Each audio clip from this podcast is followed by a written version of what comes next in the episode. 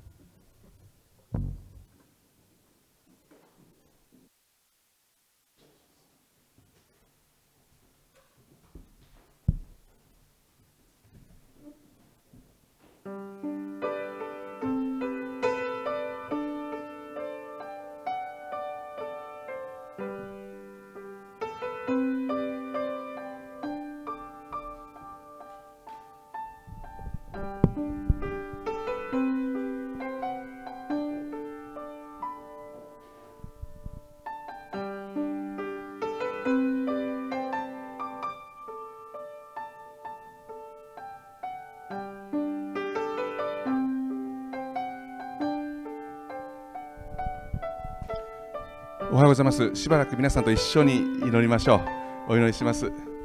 天のお父様あなたのみんなを心から褒めたたえます。今日このようにしてあなたが私たちを選んでくださってこの聖なる宮へと一人一人導いてくださいました。主を感謝します。すぐる1週間もあなたの御手によってあなたが私たち一人一人をあなたの三翼の陰に隠してくださって健康を守られてすべての災いからすべての疫病からまたすべてのウイルスから私たちを救い出してくださって今日このように健康を保たれております。主をありがとうございます。私たちが当たり前だと思っていること一つ一つすべてがあなたの恵みであることを忘れてしまう愚かなものです。主よどうぞ憐れんでください。今この時に愛する兄弟姉妹でコロナウイルスの影響を受けていらっしゃる愛する兄弟姉妹いたら主をどうぞ。またその先生方の前にあなたの特別な癒しがありますように。今足を痛めている愛する兄弟姉妹の上に主をどうぞ豊かに望んでください。今内臓を痛めている愛する兄弟姉妹のように主をどうぞ。あなたの御手が述べられますように。今血液の病気で体調を崩している愛する兄弟姉妹の上にあなたのその着物の房を触れさせてください。今心が傷んでる愛する兄弟姉妹の上にあなたが心一つであなたは清い私の心だ清くなれと言ってください。今生きる希望を持てないでいる人にこの家に救いが来ましたと。主をどうぞ。あなたが私たちの心の家に来てくだされば私たちに救いが来ます。主をどうぞ。言葉をください。お言葉だけでいいんですイエス様。お言葉だけで癒されますから。私たちに語ってくださいますように。おイエス様イエス様イエス様。あなただけが救いです。あなただけが王です。あなただけが私たちの櫓です。我が救い我が盾我が力我が光我が癒し我が神。王の王主の主。イエス様。イエス様。イエス様今日あなたを礼拝します。あなたを礼拝するときそして私たちがあなたに導かれ問いなすときに私たちも癒されていきます。主よ今日私たちは喜んであなたの言葉を受けます。あなたに祈ります。あなたの見舞いに捧げます。その捧げ物を持って今あなたの前に出ていきます。あなたはそれを見て喜んでくださって私たちの食物蔵をも豊かに豊かにあふれんばかりに満たしてくださる王であることを主を覚えて感謝をします。主がいつもヨセフと共におられたのでと書いてあります。その主が今日私たちと共におられますからありがとうございます。今ここに今この宮にイエス様あなたの臨在が確かであることを覚えて感謝をします。主をどうぞ今日この宮をあなたの祝福と守りで満たしてください。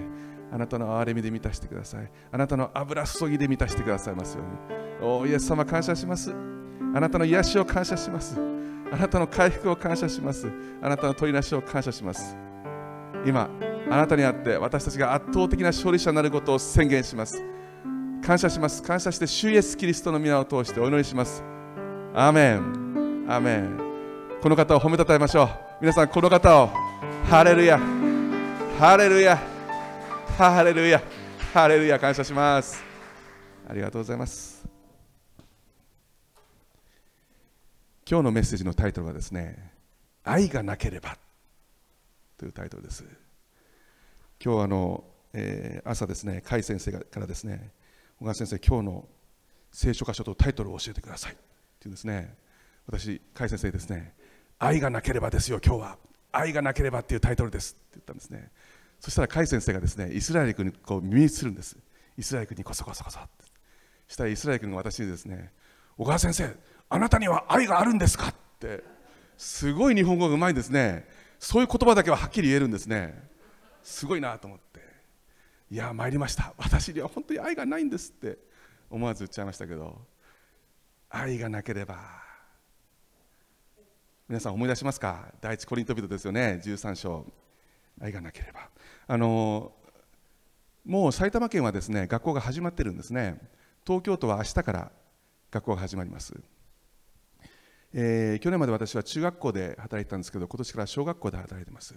今6年生を担当してるんですけど、まあ、私のクラスはですねまあ子供がまあいい言い方でするといい言い方すると元気なんですけどもまあ言いたい放題他人に言いたい放題なんですね、えー、それを見ていてうんおいおい大丈夫かいって時々私は思ってたんですね。えー、学校にですね、えー、スクールカウンセリングっていうカウンセリングの先生がいらっしゃるんですね。こう教室を回ってきて私のクラスに来てですね後ろで私のところに来てですね先生どうですか子供たちは？って聞くんですね。私ね思わず本音言っちゃったんです。もうね子供が言いたい放題ですよ。って担任の先生大変ですよ。そう言ったらカウンセリングの先生がですねそれは素晴らしいって言うんですね。カクッとなんです。えそれって素晴らしいんですか？と思うんですね。それは素晴らしいんです小川先生。今ね子供たちが家でも自分の本当の思いを伝えられないんですって。もし学校でそれが言えたとしたらそれは素晴らしいんですって言うんですね。小川先生子供はねって。まっすぐに向き合う人を探してるんですって言ったんですね。私その言葉が忘れられないんです。最近不登校の不登校の子がねこう結構出るようになっちゃったですね。不登校の子実はあのお母さんはその不登校の子のために一生懸命なんですって。病院に連れてったり有名なカウンセリングの先生のところに連れて行くんだそうです。ところがお母さん自身がですねそのことずっと向き合ってお母さんの方から話してって言って一生懸命聞こうとしないんだそうです。お父さんもそうなんだそうです。お父さん時間がないんだそうです。お父さん聞いてるうちに腹が立ってくるんだそうです。そんなことで悩んでて。情けない。なっちゃうんですね。私も本当に反省するんですね。でも本当に大切なのはまっすぐに向き合ってそしてずっとその子のその人の話を聞くまっすぐに向き合う愛なんだそうです。皆さんイエス様がそうでした。イエス様を裏切ったシモン・ペテロがですねもう落ち込んでるんですね。俺はもうダメだ。もうまた漁師になろうか。って外来役で船を出すんです。そこにイエス様が来られる。そして弟子たちのために朝食を用意してイエス様がですねシモン・ペテロを呼び出すんですね。ちょっと散歩しないかって。その時にね言うんです。シモン・ペテロお前私を愛するかって。お前私を愛するかって。お前私を愛するかって。私の羊飼いなさいって。ちゃんと向き合うんです。でもシモン・ペテロはね後からついてくるヨハネが気になっちゃったんです。この人はどうなんですか？って言ったらねイエス様言ったんです。目を離すんじゃないって。私から目を離さないでくれって。この人がどうなってもあなたに何の関わりありますか？あなたは私に従いなさいって。私から目を離すな私もあなただけ見つめてるんだよって言ったんです。イエス様はいつも私たちとまっすぐに向き合ってくれました。そしてイエス様が望んでいることは私たちがイエス様にまっすぐに向き合うことなんです。今日の聖書の箇所から私たちはそのことを握りたいんですね。一緒に神様の言葉に感動して喜びましょう。お祈りします。天のお父様あなたの皆を褒めたたえます。今日このようにしてあなたが御言葉を開いてくださってあなたが語ってくださいますからありがとうございます。イエス様どうぞ助けてください。あなたの知恵によってあなたの知識によってあなたの愛によってあなたの思いによって語ることができますようこの愚かなものを主をどうぞ憐れんで助けてください。どうかあなたの御言葉から何かが足されることのないように何かが引かれることのないように右にも左にもそれないように主をどうぞこの唇を見張ってください。聖霊様聖霊様一緒に語りましょう。感謝して主イエス・キリストの皆を通してお祈りいたします。アーメン。ハレルヤ感謝します。ヨブの今日呼ぶ記8章開いてください。呼ぶ記の8章1節から。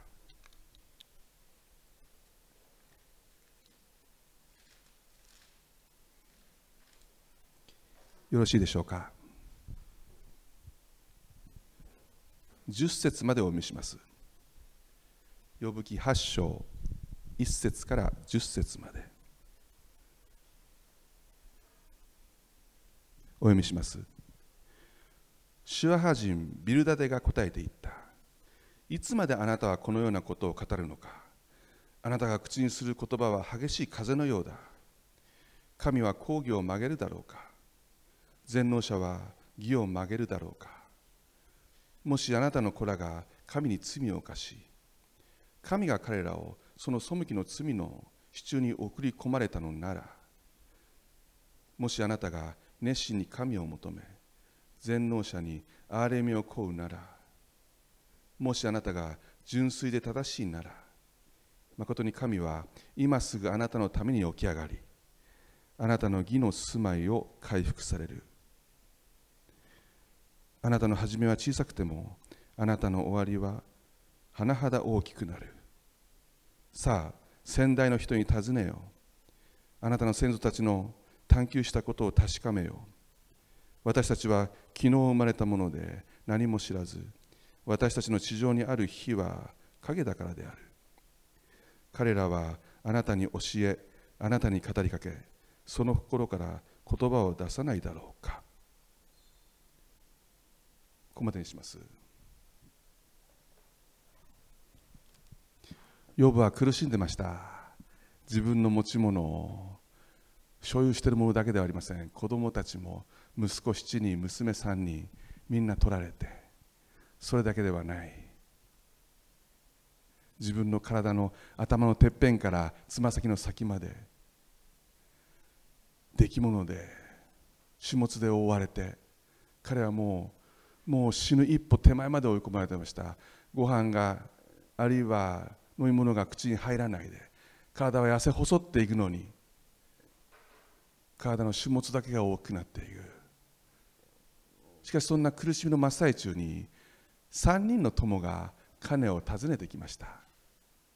彼を慰めるためです。しかしその3人の友達はヨブの状態があまりにもひどくてとても人間には見えないようなもうひどい状態になっているのを見て言葉になりませんでした。7日間黙って呼ぶと静かに座って時を過ごしました。しかし7日過ぎて呼ぶから口を開きました。私は生まれた日を呪う。こんなことだったら生まれてこなければよかったのに神はなぜ私を生かしてるんですか？そして彼は祈りの中でなぜなぜという言葉を7回も口にしながらなぜこの人生に意味があるんですか？こんなに苦しまないとしたらなぜ私はなぜあなたは私を生かしているんですか？この人生に意味があるんですか？人生が苦しみで終わるとしたら生きていて何の価値があるんですか？なぜなぜ？しかしその問いに対してエリファズが怒りを燃やすんですね。3人の友達。エリファズビルダテツォファルという3人の友達のまず年長者のエリファズが言うんです。神が罪のない人を罰するだろうか。あなたが今苦しんでいるのはあなたの罪のゆえでしょう。っていうんですね。因果応報の原理です。自分がやったことに対して必ず巡り巡って自分に返ってくるということです。まいた種はまかれると彼は言いました。あなたに問題があるからです。そしてこう言ったんです。私の見るところではって言ったんですね。彼年長者だからいろんな経験があったんです。いろんなことを見てきました。だから言ったんです。私の見るところでは私の経験では私の観察するところでは私の知るところでは自分の知恵と知識に頼ったんです。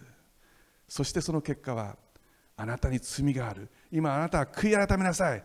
そうすればあなたに神からの癒しが来てそして回復されるだろう。あなたがこのまま悔い改めないならあなたはずっと苦しむんだよ。って言ったんですね。そして今日はもう一人の友ビルダデが彼に対して敵を燃やして言葉を発するんですけれども実はその前にヨブが語った言葉をちょっと見てみたいと思うんです。えー、ヨブ記の6章ちょっと開いていただけますでしょうか。6章の14節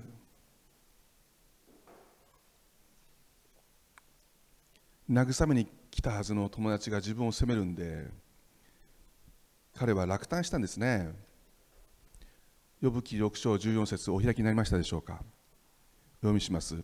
落胆している者にはその友から友情をさもないと彼は全能者への恐れを捨てるだろう。24節言ってください。私に教えよ。そうすれば私は黙ろう。私がどんな過ちを犯したか。私に悟らせよ。まっすぐな言葉は何と言いたいことか。あなた方は何を責め立てているのか。あなた方は言葉で私を責めるつもりか。絶望した者のの言葉は風のようだ。あなた方はみなしごをくじ引きにし自分の友さえ売りに出す。慰めに来てくれたと思った友達が自分を責めるんですね。あなたに罪があるからでしょうって。私が知るとこでは正しい人がこんなふうに罰せられることなんかない。だからあなたに罪があるんだから悔い改めろって攻撃するわけです。皆さん思い出してください。神は天の上でサタンに言ったんです。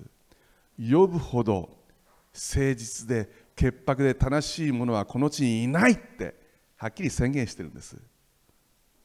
だけどトマは言ったんです。自分たちの知識でいやいやいやいやそんな方程式はないぞって。悪者が栄えることなんて絶対ないんだ。罪を犯したから。だから罰を受けるんだ。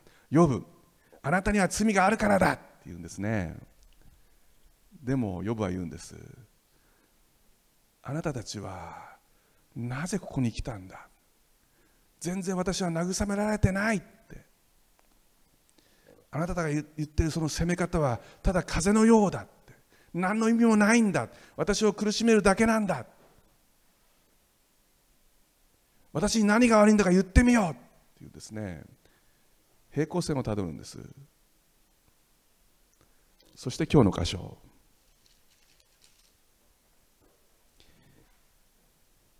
2節からビルダテが言うんですね。あないつまであなたはこのようなことを語れるのか。あなたが口にする言葉は激しい風のようだ。ヨブがあなた方が言っているのは風のようだというと今度はビルダテがいやいやいやあなたの言っていることが激しい風のようだっていうですね。あなたの言っていることこそおかしいってわけです。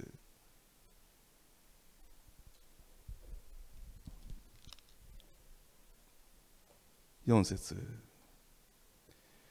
もしあなたの子らが神に罪を犯し神が彼らをその背きの罪の支柱に送り込まれたのならもしあなたが熱心に神を求め全能者の憐れみを請うならもしあなたが純粋で正しいなら誠に神は今すぐあなたのために起き上がりあなたの義の住まいを回復される。あなたの始めは小さくてもあなたの終わりは甚だ大きくなる。とうとうビルダテはですねヨブの子供たちのことに言及するんです。あなたの亡くなった息子7人娘3人あなた方のあなたの子供がもし罪がなかったのならあんなことになってないでしょう。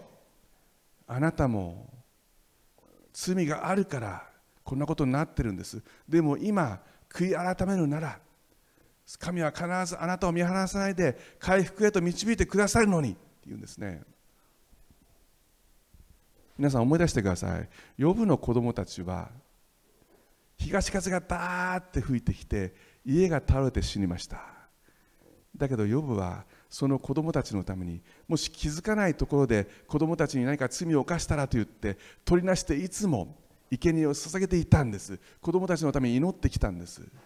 皆さんもしそうやって災害で人が死んだ時にその人の罪だって言うんだったら東日本大震災で死んだ人はどうですか？今水の害で死んだ人はどうですか？地震で死んだ人はどうですか？みんなその人の罪のために死んだんですか？そうだということになってしまいます。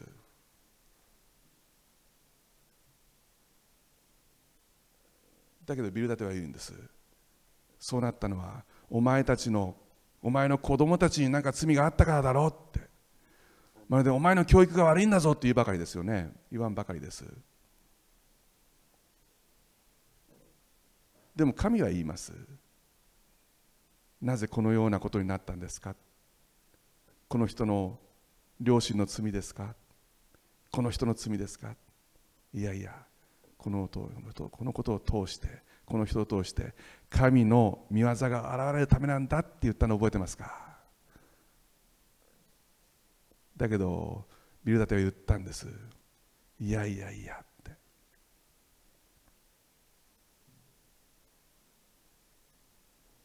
皆さんここに決定的な彼の間違いがあるんです。ひたすら決めつけて責め立てるんですよね。いやいやこの人の罪があったからだって。神は正しい人を罰することはないんだ。人の罪によるんだ。あなたも罪を犯したんだ。誰があなたがですか？それともこの人の良心ですか？その罪を探そうとするんです。これがイエス・キリストが生きた時代に立法学者がパリサイ人が陥ってしまった罠なんです。みんなそうやったんです。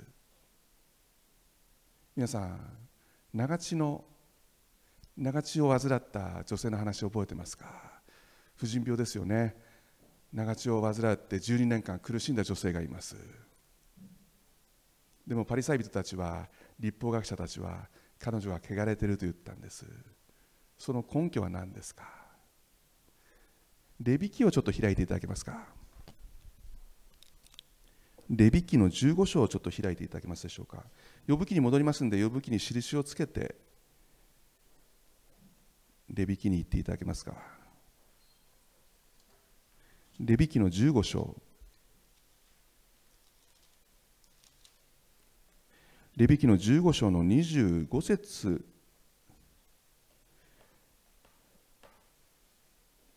ちょっと読ませてください。レビキの15章25節。もし女に月の騒いの間ではないのに長い日数にわたって血の漏出がある場合あるいは月の騒いの間が過ぎても漏出がある場合その汚れた漏出のある間中彼女は月の騒いの間と同じく汚れる。ここで汚れるっていう表現が使われています。彼女がその漏出の中に寝る床はすべて月の触りと時の床のようになるその女の座るすべてのものはその月の際の間の汚れと汚れのように汚れる。これらのものに触る者は誰でも汚れる。そのものは衣服を洗い水を浴びる。そのものは夕方まで汚れる。私の進学校にですねイスラエルあのユダヤ人のユダヤ人っていうのかイスラエル人の、え、教授がいました。この時出エジプト期で約束の地を目指したのは200万人以上いたそうです。その中にあって彼らは天幕を張っていたんですね。衛生的にも非常に問題がありました。その中で神が民を守るためにどうしても必要だったのは厳しい規律を作ることでした。だから汚れという表現を使ってでもその伝染する病気が何とか民にうつらないように厳しい表現になったんだと思います。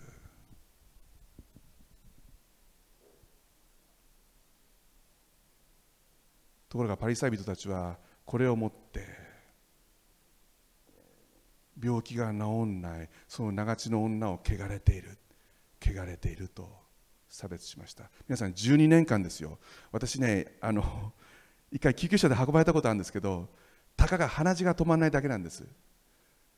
鼻血が止まらない時に私本当に死ぬんじゃないかと思いました。でもそれは救急車で運ばれている人に止まりました。あ救急車で運ばれてこれ大丈夫かなと思ったら止まっちゃったんです。でもこの長地の女は12年間そのことで人々から汚れていると言って苦しんだんです。医者から騙されてお金がなくなっちゃったんです。でもイエス様がすぐそばに町に来ると聞いた。長地の女はイエス様に近づこうとするんですね。ところが人々は彼女を見てあ汚れてる女だって言って寄せつけないんです。でも彼女はどうしてもイエス様に会いたかった。話をしたかった。イエス様に触れてほしかったんです。だけど無理と分かったんです。でも彼女は思ったんです。せめて衣の房皆さんその当時服があってこう手と足にこう房があるんですね。ピラピラピラって。その房にさえ触れば房にでも触ることができれば私は癒されるって言って一生懸命こうやって近づいていって房に触ったんです。さあイエス様が癒されてるの分かったあのイエス様の力によって癒されたの分かったんです。イエス様後ろを振り向いて誰かが私に触ったって言ったんです。弟子たちがイエス様イエス様こんなこんなに人がいてみんな大騒ぎでイエス様に触ってるじゃないですか。今更なんで触ったってみんな触ってますよ。イエス様言ったんです。違う。違うんだ。触り方が違った。触った時の思いが違った。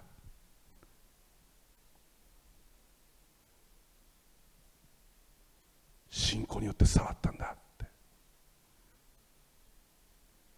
女性は隠しきれないと思って私なんです。長地で苦しんでました。だけどあなたの衣のそのヒレヒレのヒレヒレのちょっとだけでも触ることができれば癒されると信じました。そして私は癒されました。皆さんイエス様何て言ったんですか？あなたの信仰が。私がって言いませんでした。あなたの信仰が。あなたを癒したんですって。もう病気にならないで健康でいなさいって。イエス様はパリサイ人が病気で苦しんでいるのに病気で苦しんでいる長地の女を見てこの人は汚れている。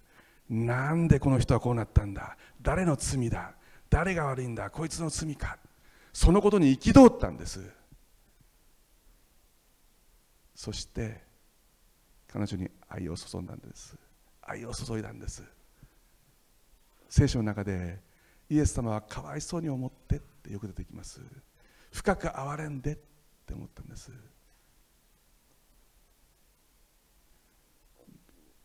この呼ぶ記のビル建てに決定的に欠けてたのは愛でした。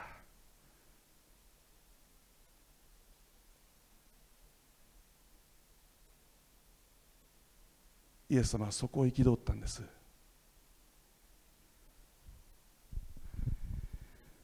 もう一度呼ぶ気に戻ってください。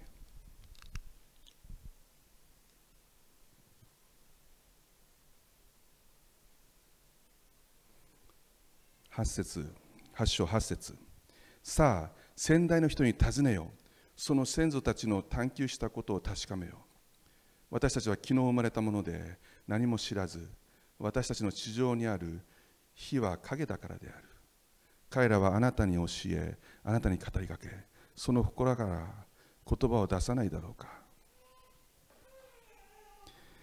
エリファズは言いました。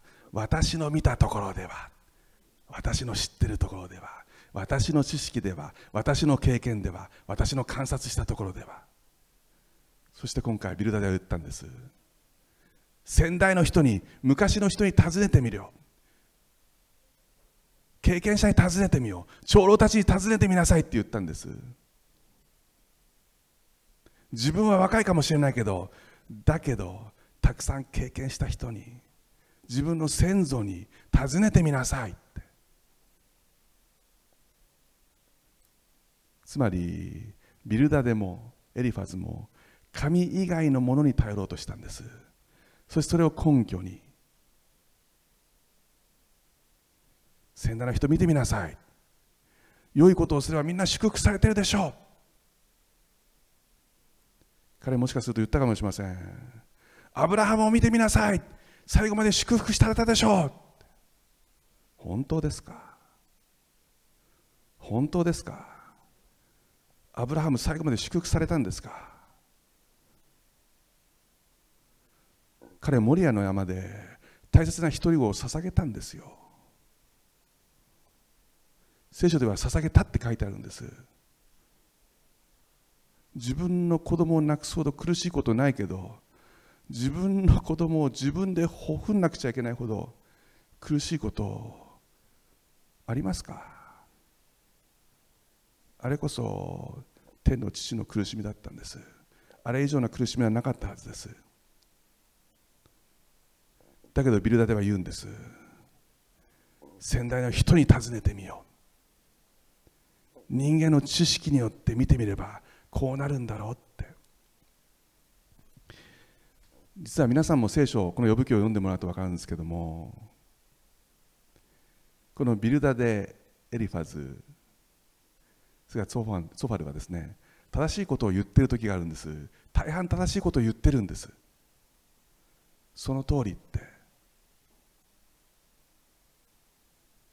彼らはでももう答えが出てるんです。ところがヨブは違った。ヨブはこの苦しみの中でなぜなぜなぜって。答えが見出せないんです。何度神に神様なぜですか？神様は答えをもらえない。だから苦しんだんです。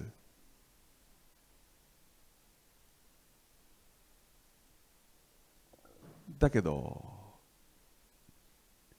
3人の友達は私が知ってるから先輩たちが見てるとこうだからその知識だけで簡単に結論を出したんです。でもヨブは違った。ヨブは一生懸命神に向き合おうとしたんです。神様なぜですか？って。来週究極の質問が出てきます。ヨブは最後まで苦しんだのはその答えが見出せないからです。でもそれを簡単に答えが見出せなかったのは自分の知識とか人の先輩のこととか周りがこうなってるか。そんな簡単なことで答えを出そうとしなかったんです。呼ぶは一生懸命向き合ったんです神に。皆さん今日2つのことを握ってください。1つ目はイエス様とまっすぐに向き合うということです。イエス様とまっすぐに向き合う。聖書の中にサマリアの女の話が出てきます。サマリアの女が暑い中お昼ごろ水を汲みに来るんですね。皆さん中東はもうお昼ごろとても外に出られる暑さじゃありません。40度を超えてます。もう暑くて暑くてこの時間井戸に水を汲みに来る人なんか一人もいません。でもそのサマリアの女は一人で水を汲み,、えー、汲みに行きました。彼女誰とも会いたくなかったんです。彼女は5人の夫がいたのに全て別れてしまい今一緒に住んでる男は彼女の夫じゃなかったんです。聖書に詳しくは書いてませんけどもしかすると彼女友情だったのかもしれません。自分が罪大きい人だと思って誰とも会わない。人々も彼女を罪人と言ったことでしょう。しかしイエス・キリストはその付き合いのないサマリア人サマリアの町を通ってガリアに向かっていきます。そして井戸のそばに座ってじっと待ってました。そのサマリアの女を待っていたんです。サマリアの女はイエス様を見てびっくりしたんです。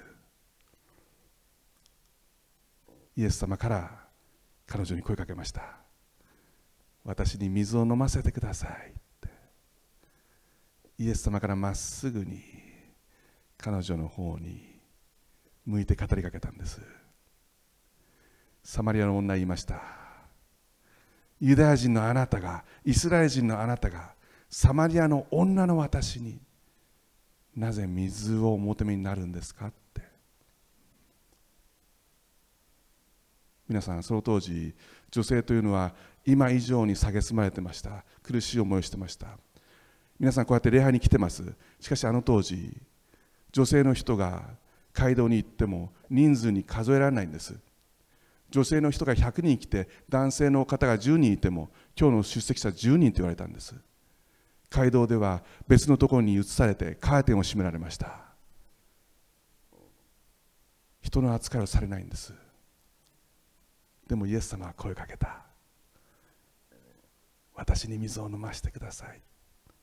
その時にその性別の壁が破られたんです。イスラエル人のあなたがなぜはサマリアの女にイエス様にとって肌の色とか国の違いとか民族の違いなんてどうでもよかったんです。この瞬間民族の壁が破られていきます。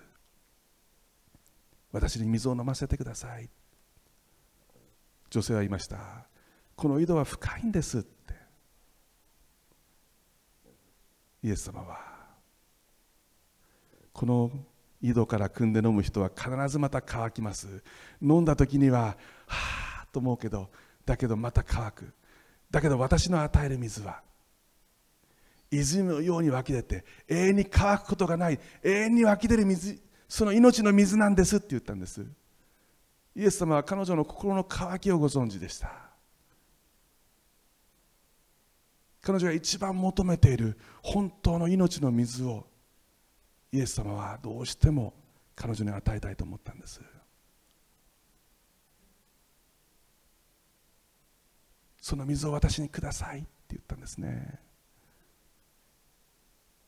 イエス様言いました。あなたの夫を連れてきなさい。彼女は正直に私には夫がありません。イエス様言いました。それは誠です。それは本当です。あなたには5人夫がいましたが今住んでいる人はあなたの夫ではありません。あなたの夫ではない。あなたの言ったことはその通りだ。彼女はおそらく人生で初めて肯定されたんだと思います。初めてあなたは正しいって言われたんです。この瞬間罪の壁が破られました。あなたは預言者だと思います。彼女言ったんです。私たちはこの山でケジリムというこの山で礼拝しますがあなたたちイスラエル人はエルサレムで礼拝するでしょって。イエス様は言ったんです。あなた方はこの山でそして私たちはエルサレムでって言います。しかしこの山でもない。エルサレムでもない。場所なんか関係ない。霊と誠によって礼拝する時が来ます。天の父はその人を求めてるんです。今がその時ですって言ったんです。あなたがそれなんだよって。この瞬間宗教の壁が破られたんです。女性は言いました。私はキリストというメサイアが救い主がやってきてそして全てのことは明らかにすることを知ってます。今あなたと話しているこの私がそれです。もう女性のそのサマリアの女嬉しくて嬉しくて嬉しくてもう桶を置いて走っていったんです。どこに行ったんですか？全ての人の家に行ったんです。あんなに誰とも会いたくなくてこんな真っ昼間の暑い中人に会いたくなかったのが走っていって全ての家を大変なことが起きました。私の人生のことを全て明かした人がいるんです。この人はキリストなんでしょうか？この人が救い主なんでしょうか？もうその一言でよかった。人々は女性の変わりを見て女性のその喜びを見て女性のその背中を見て思ったんです。この人はキリストなんだろうか。今井戸にいる男はキリストなんだろうか。好奇心をくすぐった。町の大勢の人が出てきてそして信じたんです。この瞬間死から解放されたんです。イエス様は5つの壁を全部突き破って彼女を解放したんです。でもなぜですか？彼女がイエス様とまっすぐに向き合ったからです。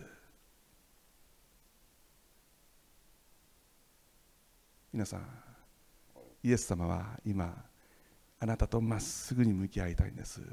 学校の子供がまっすぐに向き合う大人を探しているようにイエス様はあなたとまっすぐに向き合いたいんです。だから自分で決めつけないでください。自分で結論を出さないでください。向き合って養分のように悩んでください。なぜですかイエス様って。向き合ってください。呼ぶも最後に答えを見つけ出します。探すものは必ず見つけ出します。神の約束です。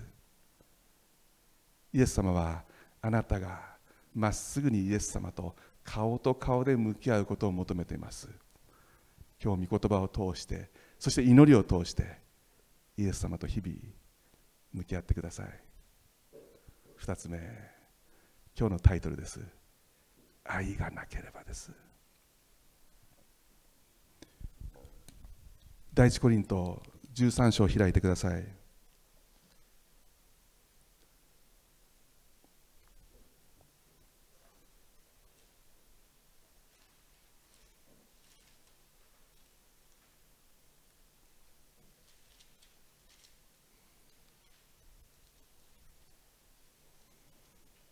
皆さんも大好きな御言葉ですよね。1節2節3節。大切なところなんで皆さんと一緒に読みたいんです。皆さんと一緒に一緒に読みましょう。よろしいでしょうか？第一コリント13章1節3はい。たとえ私が人の威厳や見つかりの威厳で話しても愛がないならやかましいドラやうるさいシンバルと同じです。またたとえ私が予言の賜物を持っておりまたあらゆる奥義とあらゆる知識とに通じまた山を動かすほどの完全な信仰を持っていても愛がないなら何の値打ちもありません。またたとえ私が持っているものを全部を貧しい人たちに分け与えまた私の体を焼かれるために渡しても愛がなければ何の役にも立ちません。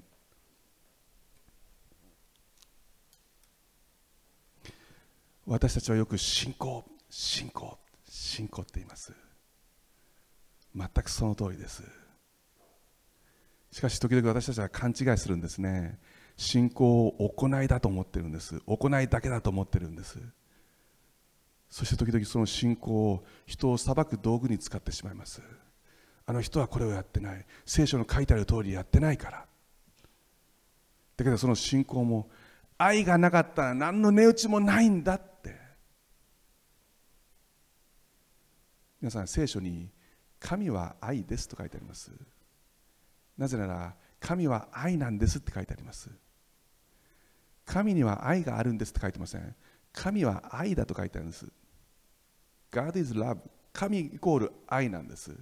つまりイエス・キリストは愛の塊なんです。イエス様はって言われたら愛って答えればいいんです。もう愛なんです。すべてのことが食べるも飲むも話すも人と接するすべてが愛なんです。愛によって動くんです。私たちが持っている信仰があるイエス様を信じる信仰があると言ったとしても愛がなかったら私たちがもし自分をいろんな犠牲にして人に尽くしても愛がなかったら山を動かすほどの信仰があってももし愛がなかったらそれは何にもならないんだというんです。私たちは問いたいんです。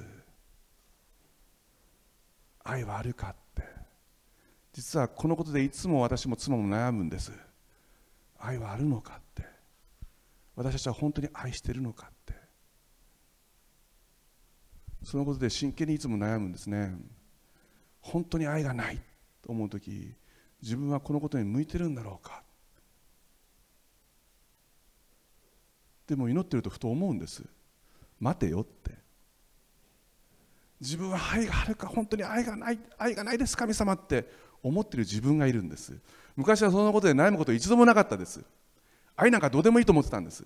その自分が自分はこの教会を愛してるか一人一人の羊を愛してるかって悩んでる自分がいる。あ自分悩んでるって思うんですね。悩むまで来たって。皆さんイエス様は決して私たちを見放すことはありません。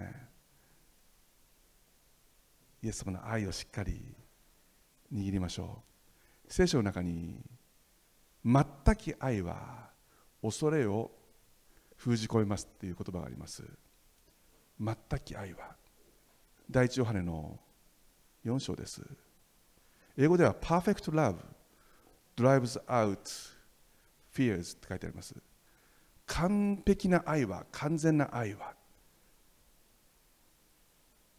それはイエス様の愛なんです。最後にもう一つ聖書の中の話を話して終わりにしようと思います。マルコの福音書一章に書いてありますんでもしよかったら後で皆さん読んでください。この当時一番恐れられていた病気がですねサラート雷病という病気です。皮膚病伝染病なんですね。今の時代では今のその雷病の一つがハンセン病と言われています。皮膚がもうおかしくなっちゃうんですね。こう取れちゃったりしてもそれはもう恐ろしい恐ろしい病気なんですけどもある人がですねその雷病にかかったんです。皆さん雷病にかかるとですねサラートにかかるともう完全に隔離されるんです。なぜなら伝染病だからです。そしてもう家族とも会えない親戚とも会えない友達とも会えない。来病人来病患者は来病患者だけで生活しなくちゃいけません。もう人間扱いされてないんです。もう希望がないんです。彼彼がもし何かの都合で外出なくちゃいけない時には私は汚れている私は汚れているって。その根拠はレビキにあるように来病の人は汚れているっていう表現が使われているからです。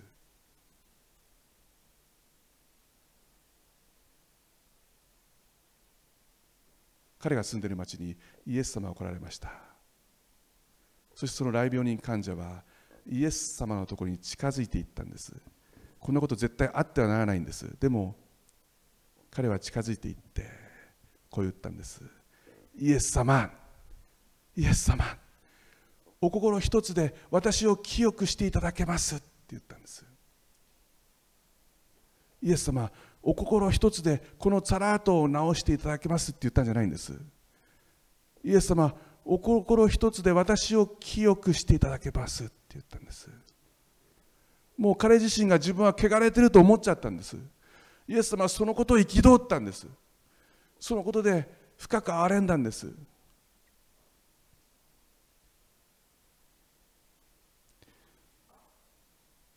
マタイの福音書っていう映画があるんですね。私も見たことあるんですけどこのシーンが出てきます。そうするとですねそのサラートの人がこうひざまずいてこうイエス様お心一つで私を記憶していただけます。って言うんですね。もう弟子たちは近づいてきたって感じなんですね。ところが次の瞬間イエス様が膝をついて彼に触れるんです。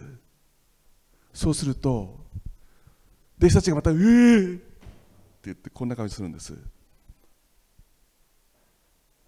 私そのシーンを見てあることを思い出してました。私がまだ25歳の頃アメリカのオクラホマっていうすごい田舎の田舎の大学に行ってたことがあります。その時学校でですね伝道旅行をしようという企画がありました。イエス・キリストを、えー、伝えに行こう。学校の中で牧師や宣教師を目指す若者がチームを組んでアメリカのダラ、えー、テキサス州のヒューストンという大きな町に車8時間走らせていくんですけども私も手を挙げたんです。私も行きますって。理由はただ一つです。モテたいと思ったんです。かっこいいと思ったんです。他の学生が「おユージってすげえ!」と思うと思ったんです。それだけの理由です。そしてその伝道旅行に参加しました。ヒューストンに着いて大きい体育館に行ってその夜コンクリの上に寝袋で寝たんですね。もう初日で後悔しました。来るんじゃなかった。でも一番後悔したのは3日目でした。ヒューストンのダウンタウンからちょっと離れたスラム街。もうもう本当に貧しい地域に行くんですね。食料を持っていくんです。イエス様を伝えるために。ところがその一角はもう本当家がもうもう倒れそうな家なんですねみんな。これって家って思うような家なんです。もちろんお風呂もなければシャワーもない。人々が出てきてありがとうございますありがとうございます。プーンと匂うんです。もう中にはもう足も悪くて年を取ってて出てこれない人がいるんです。私は食料を持って訪ねたんです。キーッと開いた。一人のおばあさんが出てきました。食料を持ってきましたって。イエス様のことを伝えたいんですって。その食料を見ておばあさんポロポロポロポロ涙を流すんですね。そしてありがとうって言って私を抱きしめたんです。もう抱きしめた瞬間その匂いで私うってなったんですね。もうその瞬間私は心の底からここに来たことを後悔しました。心の底から来るんじゃなかったと思ったんです。でも他の若い学生たちはみんな行って自分から抱きしめるんです。私思いました。もうすぐ帰りたいって。自分はここにいるべき人間じゃないと思ったんです。この子たちは別格だって。自分は絶対無理。もうこんな人たちにもなりたくないと思いました。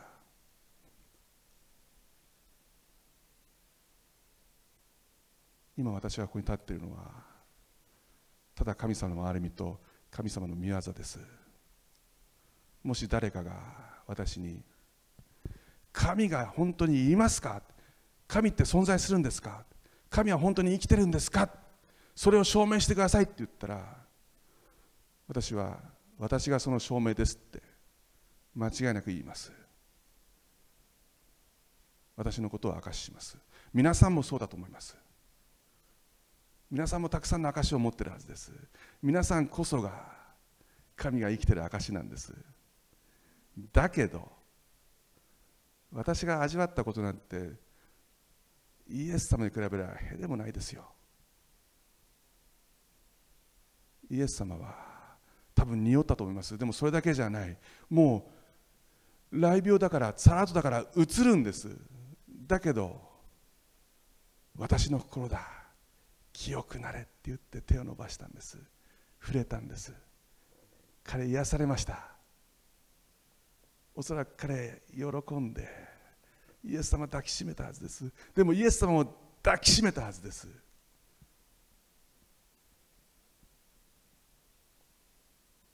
皆さんできますか？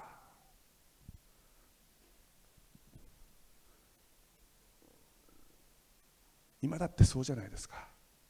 今だってそうじゃないですか。コロナがうつるかもしれないって言って。ただ医療に従事しているだけで差別を受けるじゃないですか。私はコロナですって言った人を抱きしめて神をできますか。伝染病の人を抱きしめて愛してますって言えますか。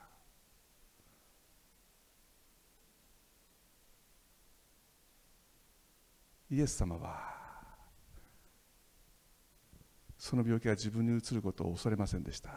なぜなら全き愛は恐れを封じ込めますと書いてあるからです。パーフェクトラブは完全な愛はそこに恐れがないんです。イエス様は近づいていって触れました。私の心だ。清くなれ。あなたの汚れは私が取る。あなたの汚れは私のものだ。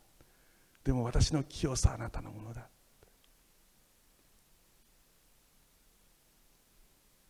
イエス様は私たちにも触れてくださいました。私の心だ。清くなれ。お前の汚れは私に任せなさいって。お前の汚れすべてを過去も今もこれからのすべての罪を私が引き受けたから。それをすべて抱えて十字架についてイエス様が私たちのために罰を受けてくださった。そこに愛があるんだとあります。私たちがもし隣人に愛を注げるとしたらその愛を握るしかありません。皆さん今日私たちは神と顔と顔で交わってますか？そしてその愛を神からもらってますか？私たちが流したいのはその愛なんです。人間の愛なんかじゃない。神の愛を握りましょう。神の愛握りましょう。そしてその神の愛を隣人に流していきましょう。こんな時代だからこそその愛を流すものになりましょう。お祈りします。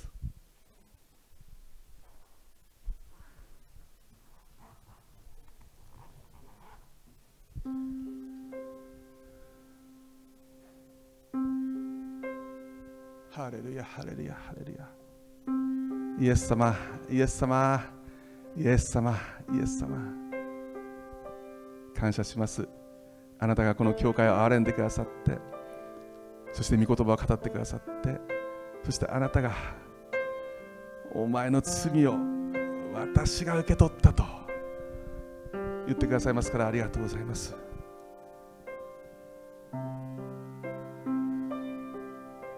神はその流された血を見てイエス様の問いなしによって無罪そう宣言してくださいましたからありがとうございます。今日私たちはあなたによって解放されました。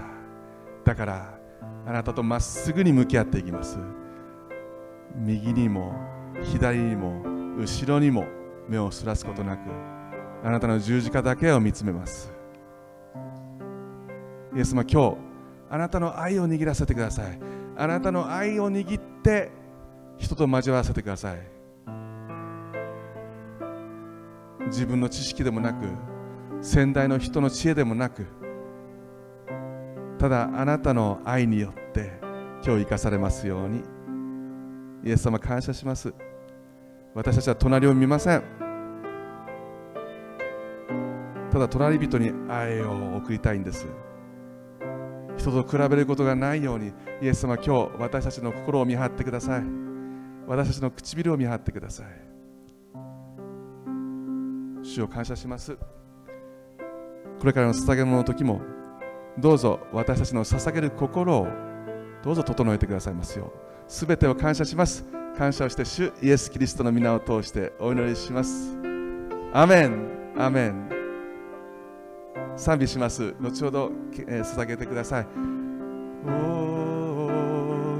神の子羊イエスよ。尊き。尊き我が主よ。神の神の子羊イエスよ。尊き我が主よ。喜びの歌を。喜びの新しい歌を。いつまでも歌います。主の力ある見業を歌おう。歌いま喜びの喜びの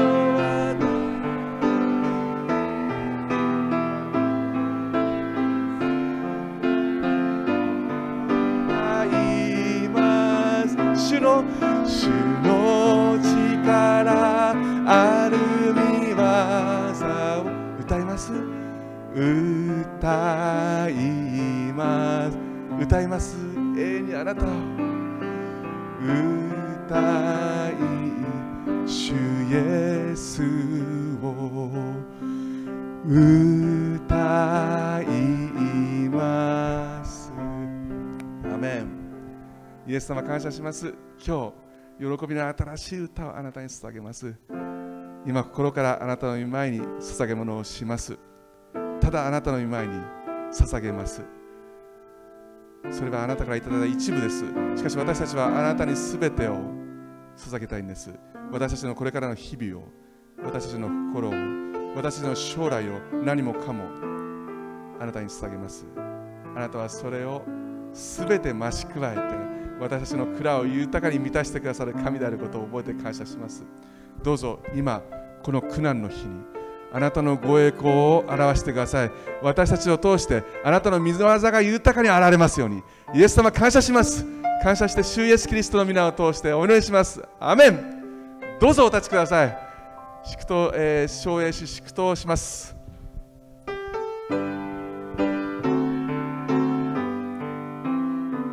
父御子御霊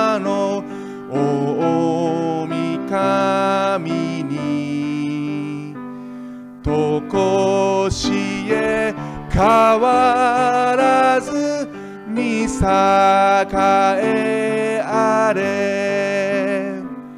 見栄えあれ。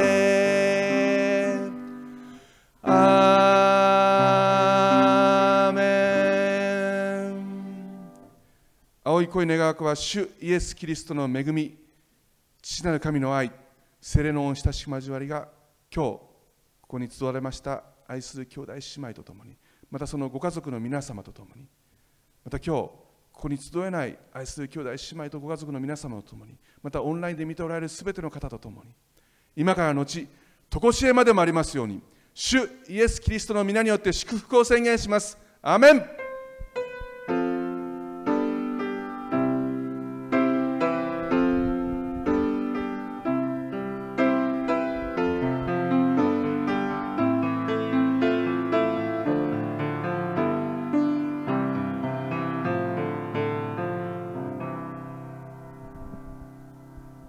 感謝します。どうぞお世話になってください。ありがとうございました、